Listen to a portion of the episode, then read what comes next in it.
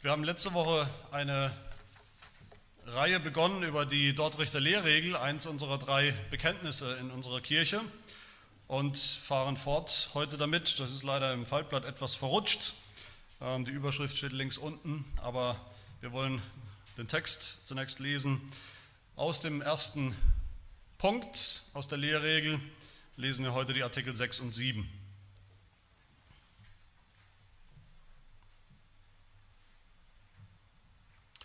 Ersten, in den ersten fünf Artikeln haben wir gehört von, von der Notwendigkeit des Glaubens, um gerettet zu werden. Und jetzt geht es weiter mit Artikel 6.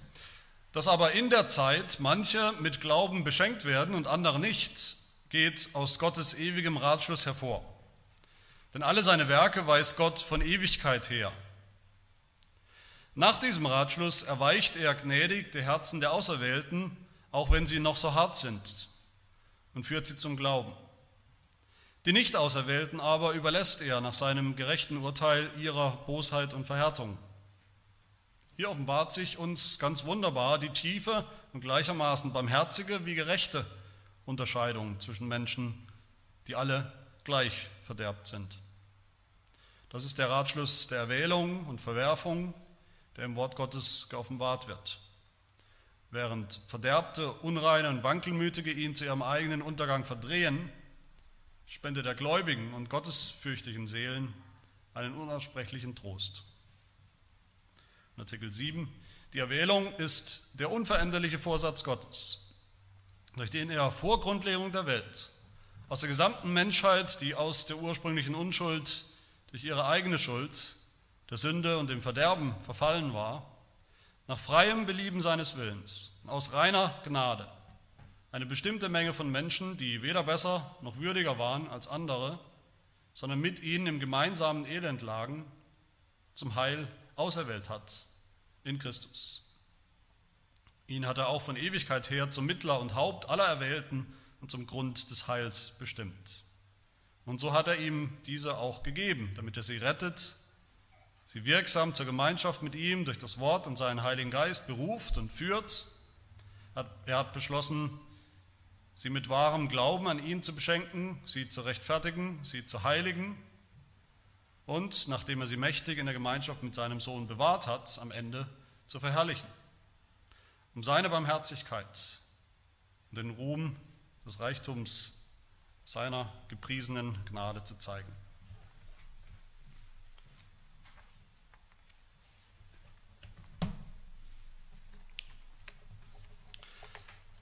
Ein niederländischer Theologe hat einmal gesagt, wir kämpfen für die Lehre von Dortrecht, weil sie von Gott, dem Herrn, kommt. Das hat damals gestimmt in der Auseinandersetzung, in den Auseinandersetzungen, die es gab in den Niederlanden und das stimmt bis heute, auch hier in Deutschland im 21. Jahrhundert. Wir haben nicht die Dortrechter Lehrregel als eines von drei unsere Bekenntnisse, weil wir eine besondere Beziehung zur Stadt Dortrecht haben, weil wir die Stadt Dortrecht so wunderschön finden. Es ist eine schöne Stadt, aber das ist nicht der Grund, warum wir das Bekenntnis haben. Wir kämpfen nicht für die Lehrregel und die Lehren darin, weil das ein schönes altes Dokument ist und wir lieben alte Dokumente, einfach weil sie alt sind. Auch das nicht. Wir kämpfen für das, was da drin steht in diesem Bekenntnis, einfach und allein, weil es wahr ist, weil es biblische Lehre ist. Und wenn wir aufgeben, dafür zu kämpfen, dann geben wir das Evangelium preis, das Evangelium auf. Viele Christen haben das getan, viele Christen, sogenannte Christen, Kirchen haben längst aufgegeben zu kämpfen für Lehre, für Klarheit in der, in der Lehre, für eine saubere biblische Lehre oder Theologie, haben überhaupt aufgehört zu kämpfen, weil sie sagen, ein Christ kämpft nicht, es lohnt sich nicht zu kämpfen. Gott wird es schon irgendwie machen, aber Lehre oder Lehrunterschiede sind es doch nicht wert, dass man darüber in Streit gerät, dass man sich darüber trennt, dass man äh, Auseinandersetzungen führt über Lehre. Ist nicht Gnade auf der einen Seite und dann über Gnade oder wegen Gnade zu kämpfen, ist das nicht ein Widerspruch in sich? Vielleicht müssen wir uns einfach nur alle lieb haben. Nein, wir kämpfen. Wir kämpfen um oder für die Gnade, für die Klarheit, was Gnade eigentlich ist, wo sie anfängt, wo sie aufhört. Gnade von Anfang bis Ende, weil es nichts Wichtigeres gibt, als Gnade wirklich zu begreifen und zu ergreifen. Wenn wir sie verlieren, wenn wir die Gnade verlieren, dann sind wir nicht mehr Kirche, dann haben wir nichts mehr zu sagen, dann haben wir nichts mehr zu bekennen, dann haben wir nichts mehr zu glauben. Und der Judasbrief ermahnt uns auch zu kämpfen für den Glauben, der den Heiligen ein für alle Mal überliefert worden ist. Wir sollen kämpfen. Und warum? Heißt es weiter, weil sich etliche unbemerkt eingeschlichen haben in die Kirchen, um was zu tun? Wie heißt es weiter? Um die Gnade unseres Gottes zu verkehren, wörtlich zu pervertieren, in eine Perversion umzuwandeln, die Gnade. Etwas, was am Ende gar keine Gnade mehr ist, was es nicht wert ist, Gottes Gnade genannt zu werden. Das war damals so, damals der Kampf und es ist heute der Kampf, den wir, den jede, jede Generation in der Kirche neu zu kämpfen hat. Und wofür kämpfen wir hier in diesen beiden Artikeln 6 und 7? Wir sind immer noch, wie gesagt, im ersten großen Punkt, unsere Lehrregel, der steht unter der Überschrift Gottes Vorherbestimmung. Ein Thema, das wir alle wissen, habe ich letztes Mal auch schon gesagt, ein Thema, das die Gemüter erregt, wann immer man darüber spricht. Ein Thema, wo es viele, viele Missverständnisse gibt, viele Missverständnisse, die auch in der Luft liegen, wenn wir uns jetzt damit beschäftigen. Deshalb haben wir in der letzten, in der ersten Predigt, in der letzten Woche ein, ein wichtiges, mit den ersten Artikeln ein wichtiges Fundament gelegt, das wir nicht aus den Augen verlieren dürfen, auch heute nicht. Was war dieses Fundament? Das war das Fundament, dass alle Menschen Sünder sind, ohne Unterschied. Alle Menschen sind Sünder. Und deshalb hat niemand, kein Mensch Gnade verdient. Das ist ein Widerspruch in sich selbst. Es gibt niemanden, der Gnade verdient hat, weil man Gnade nicht verdienen kann. Sonst wäre es keine Gnade mehr, sondern ein Tauschhandel, ein Geschäft, eine Bezahlung. Im Gegenteil, alle Menschen vom, vom moralisch besten, aufrichtigsten, fleißigsten bis zum zum tausendfachen Massenmörder oder Kriegsverbrecher oder Vergewaltiger, haben alle eins verdient, ja, und zwar die Hölle, die ewige Strafe der Hölle. Das ist verdient, haben wir gesehen. Fertig aus.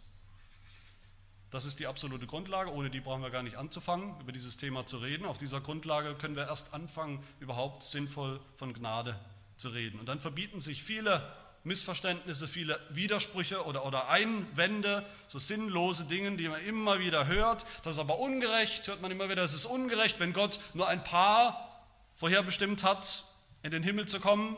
Wie viele weiß man nicht, aber vielleicht sind es viel zu wenig für unseren Geschmack. Es ist ungerecht, wenn andere nicht in den Himmel kommen. Nein, das ist nicht ungerecht. Wie gesagt, die Hölle ist gerecht. Aber das Heil, die, die Gnade, die Erwählung zum Leben, das ist nicht gerecht, das muss es auch nicht sein, das ist gnädig.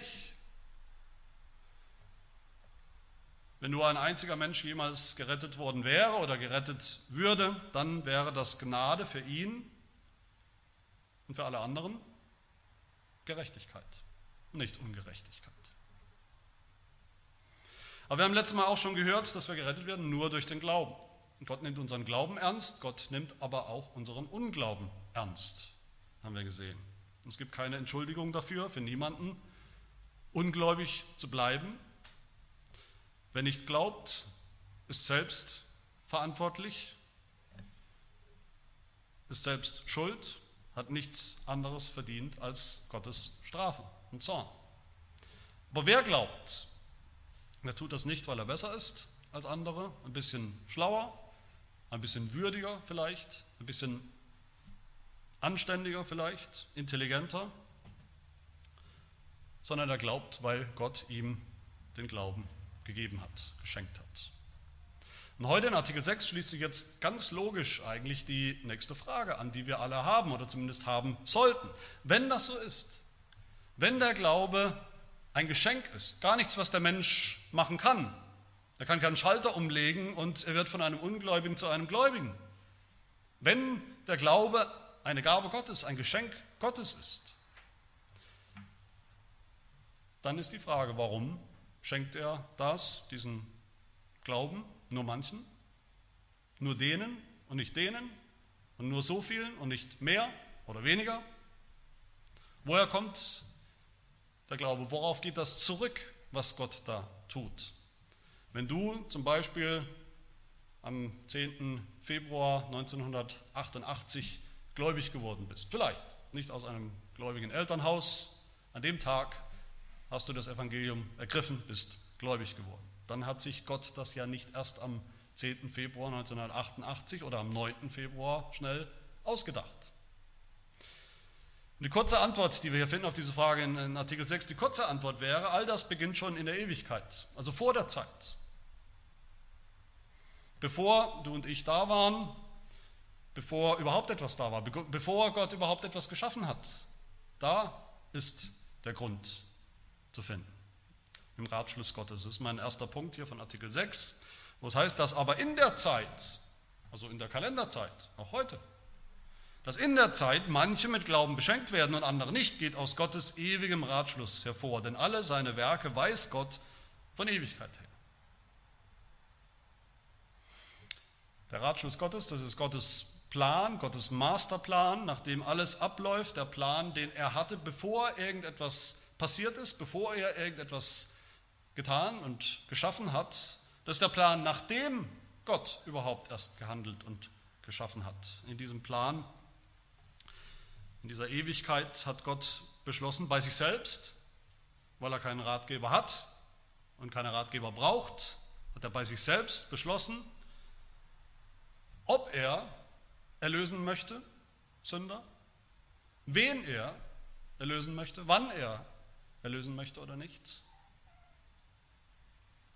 aus dem Schicksal der Sünde, aus der Misere, dem Elend das sind. Das ist auch die Botschaft von Epheser 1, die hier bei diesen Artikeln, gerade Artikel 6 und, 6, 6 und 7, hinter allem steht Epheser 1, diese, diesen Lobpreis des Apostels Paulus, wo es heißt, gepriesen sei der Gott und Vater unseres Herrn Jesus Christus, der uns gesegnet hat mit jedem geistlichen Segen in den himmlischen Regionen in Christus, wie er uns in ihm auserwählt hat vor Grundlegung der Welt, damit wir heilig und tadellos vor ihm seien in Liebe er hat uns vorherbestimmt zur Sohnschaft für sich selbst durch Jesus Christus nach dem Wohlgefallen seines Willens. Da steht es schwarz auf weiß. Das Wohlgefallen seines Willens, das ist der Ratschluss Gottes, sein Plan. Gott hat beschlossen, in Ewigkeit manche mit Glauben zu beschenken und andere zu übergehen. Einfach weil es ihm gefallen hat, sein Wohlgefallen. Aber hier sagen die, die Kritiker von dieser Lehre immer wieder, wenn Gott wirklich so manchen Menschen Glauben schenkt, wenn er derjenige ist, der das tun muss, wenn er derjenige ist, der das schon von Ewigkeit her geplant hat und beschlossen hat, dann sind wir am Ende nicht mehr diejenigen, die selber glauben. Dann sind wir Marionetten bestenfalls. Was sollen dann die ganzen Aufforderungen in der Bibel zu glauben. Was soll das? Wenn wir es sowieso nicht können, wenn Gott das willkürlich verteilt, den Glauben, wie in der Lotterie, die Aufforderung an Ungläubige, dass sie glauben sollen, wenn alles darauf hinausläuft, ob Gott Glauben schenkt oder nicht. Das ist ein Missverständnis, das unsere Lehrregel hier gleich aufgreift und widerlegt. Gott ist nicht derjenige, der glaubt für uns glaubt. Wir sind diejenigen, die glauben müssen. Wir sind und bleiben gefordert und, und aktiv. Aber damit wir glauben, muss Gott etwas tun. So lesen wir weiter im Text. Nach diesem Ratschluss, gemäß diesem Ratschluss, erweicht er, Gott, gnädig die Herzen der Auserwählten, auch wenn sie noch so hart sind, und führt sie zum Glauben. Das heißt, Gott verändert unsere Herzen, erweicht unsere Herzen, sodass sie dann glauben, dass wir dann wirklich glauben mit unserem eigenen Herzen. Nicht Gott macht das selber, glaubt für uns.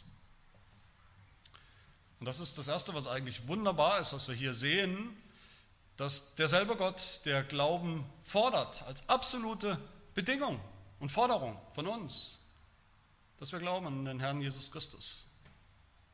Derselbe Gott ist auch der, der diesen Glauben schenkt. Aber zu diesem Ratschluss gehört dann auch die andere Seite, zu diesem ewigen Ratschluss. Das heißt dann weiter, die Nicht-Auserwählten aber überlässt er, Gott, nach seinem gerechten Urteil ihrer Bosheit und Verhärtung. Auch da sehen wir wieder, das ist nicht ungerecht. Gott überlässt diese Menschen. Er lässt sie dort, wo sie sowieso schon sind. Sünder in ihren Sünden zu lassen, das ist gerecht. Das war die biblische Grundlage, das Fundament, das wir gelegt haben im ersten Sonntag. Und die Lehrregel macht das nochmal ganz deutlich, auch hier, wenn sie sagt, hier offenbart sich uns ganz wunderbar die tiefe und gleichermaßen barmherzige, wie gerechte Unterscheidung, es ist gerecht, zwischen Menschen, die alle gleich verderbt sind. Alle gleich verderbt. Allesamt taugen nichts. Da ist keiner gerecht, auch nicht einer. Keiner ist besser als der andere, alles sind dieselben verdammenswürdigen Sünder.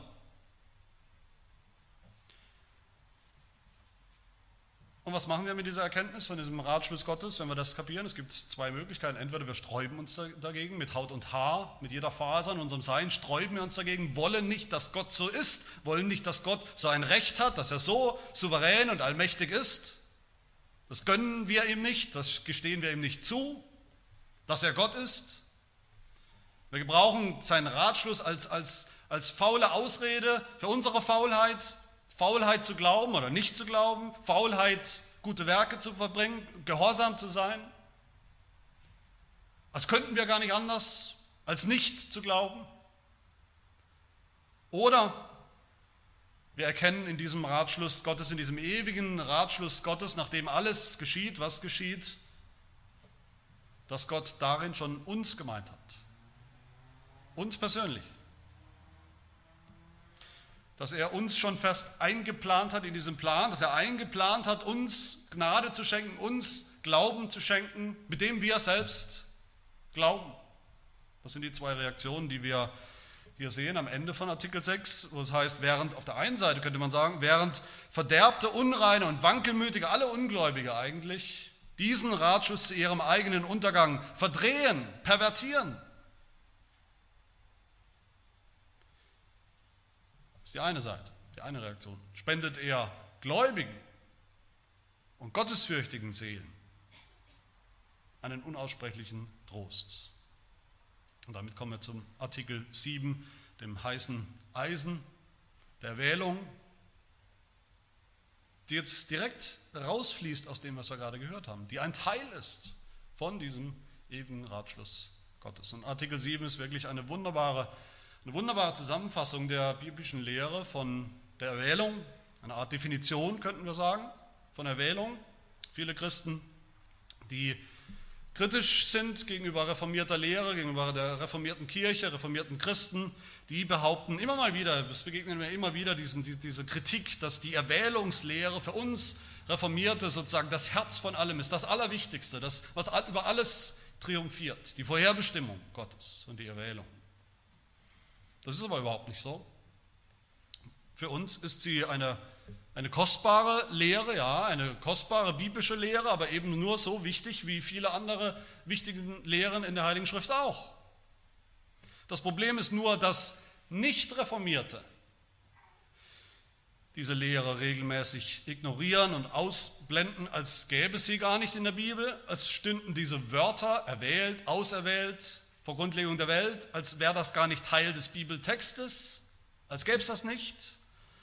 Oder als wäre es zumindest eine Lehre, die man am besten unter den Teppich kehrt, weil es ja eine so gefährliche Lehre ist. Bloß nicht davon reden, bloß nicht drüber nachdenken, weil wir in die Irre gehen könnten.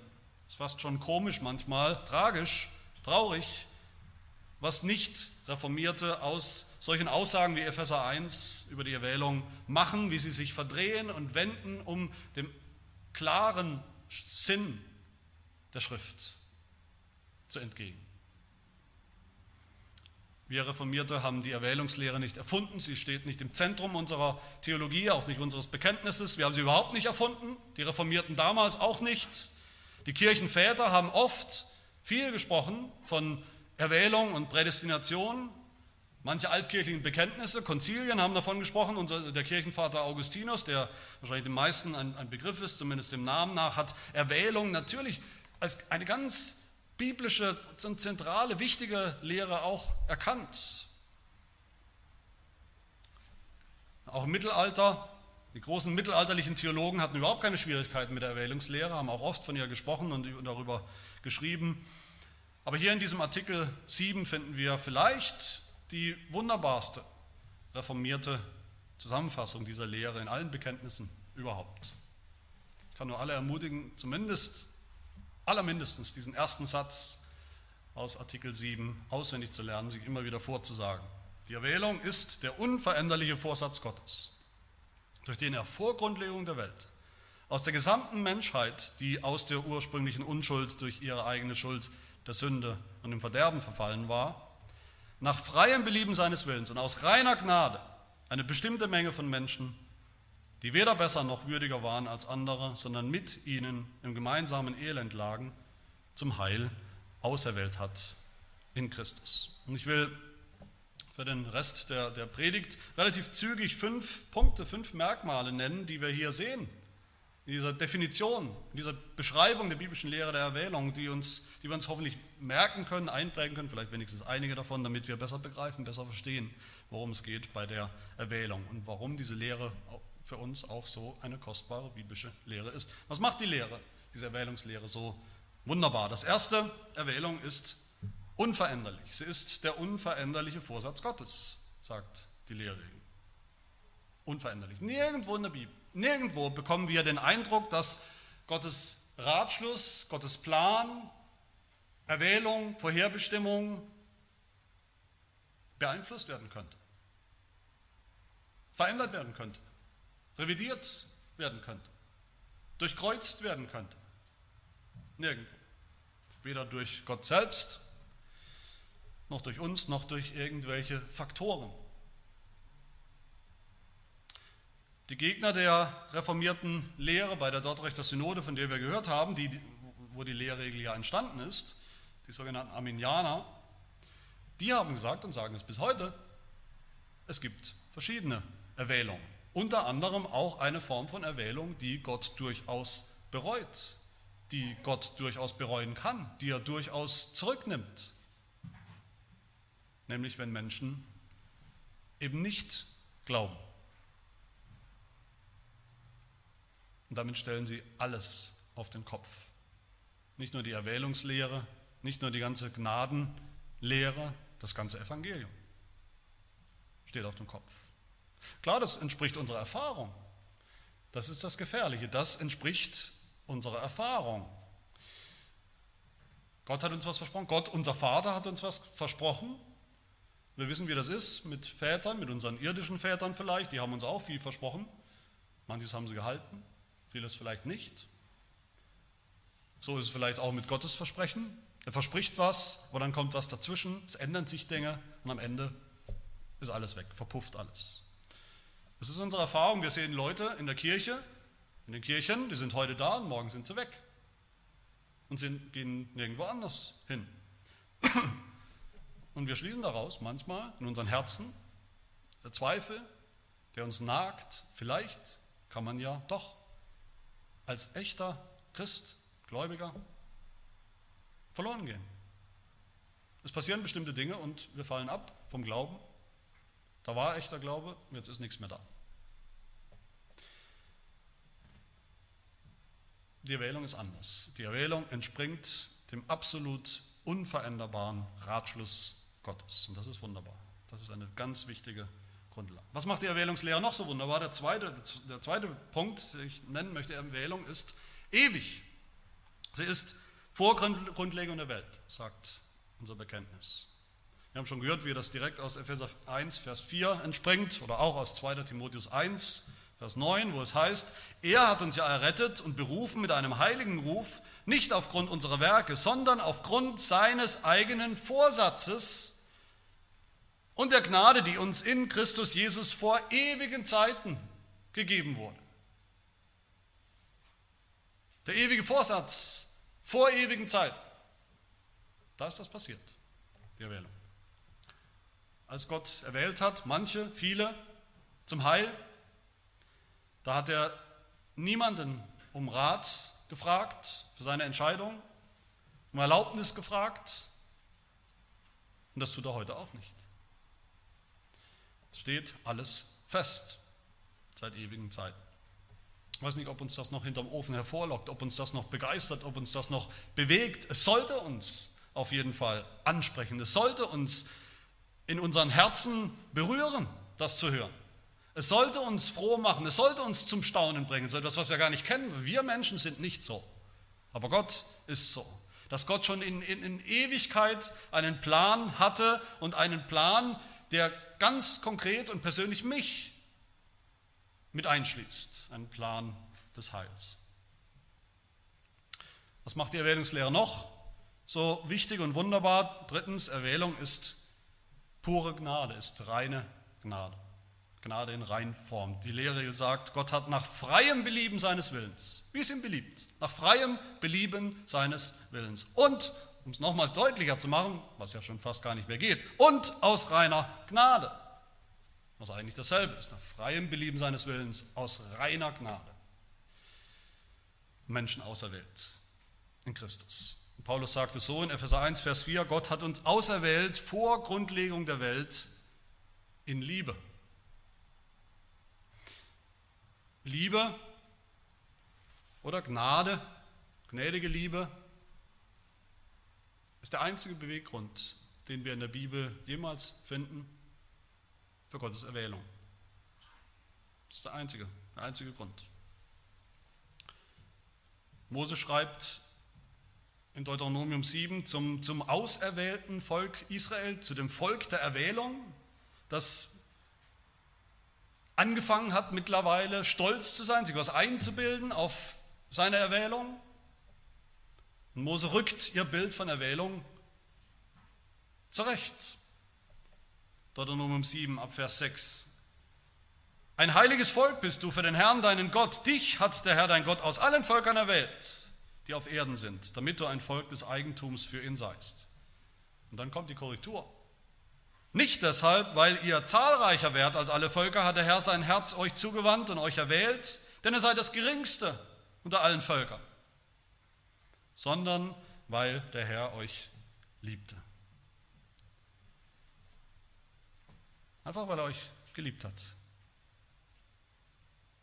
Erwählung ist keine kalte philosophische Lehre, kein blindes Schicksal, kein unpersönliches Losverfahren, da fallen halt ein paar Kugeln raus und das sind die, die dann am Ende auch auserwählt sind.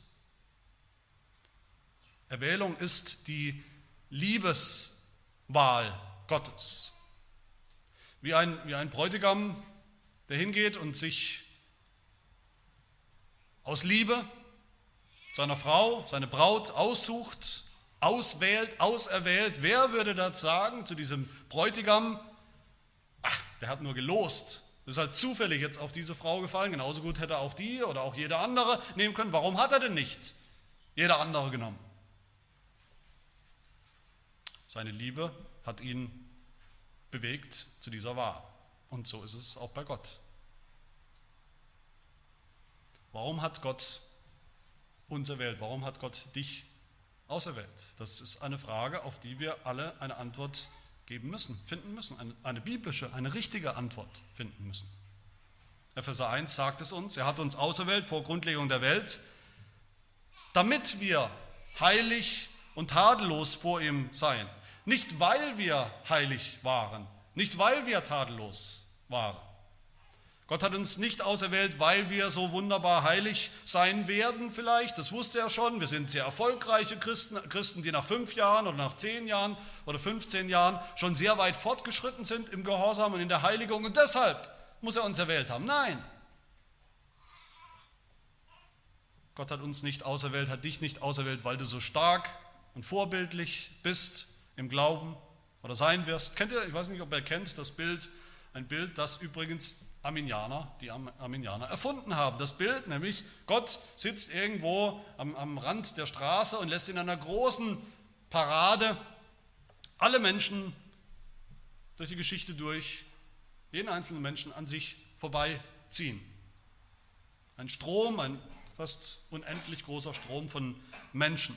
Und er sieht, weil er ja Gott ist, was jeder einzelne von diesen Menschen mit seinem Leben macht welche Entscheidungen er trifft, ob er glauben will oder nicht, ob er Gott gehorsam sein will oder nicht, ob er ein solider Christ wird oder nicht. Und dann, Daraufhin, aufgrund dieser Erkenntnisse, erwählt Gott. Das ist eine völlige Perversion der Erwählung. Das ist, da ist keine Gnade mehr drin. Da liegt der Grund ganz beim Menschen, nicht bei Gott. Nein, Gott hat, wie es unsere Lehrregel sagt, Menschen erwählt, die weder besser noch würdiger waren als andere, sondern mit ihnen im gemeinsamen Elend lagen. Unterschiedlos. Da war nichts, was Gott hätte bewegen können, diesen auszuwählen und jenen nicht. In uns Menschen. Nichts. Römer 9, warum hat Gott Jakob erwählt? Warum hat er Esau nicht erwählt? Warum? Römer 9, Vers 11, als die Kinder noch nicht geboren waren und weder Gutes noch Böses getan hatten, nicht die Parade, wo sie schon an Gott vorbeigelaufen sind, hat gesehen, Jakob ist ziemlich gut, Esau ist nicht so toll. Weder Gutes noch Böses getan hatten, damit der gemäß der Auserwählung gefasste Vorsatz Gottes bestehen bleibt. Nicht aufgrund von Werken, mit anderen Worten, nichts im Menschen sondern aufgrund des Berufenden, des Berufenden.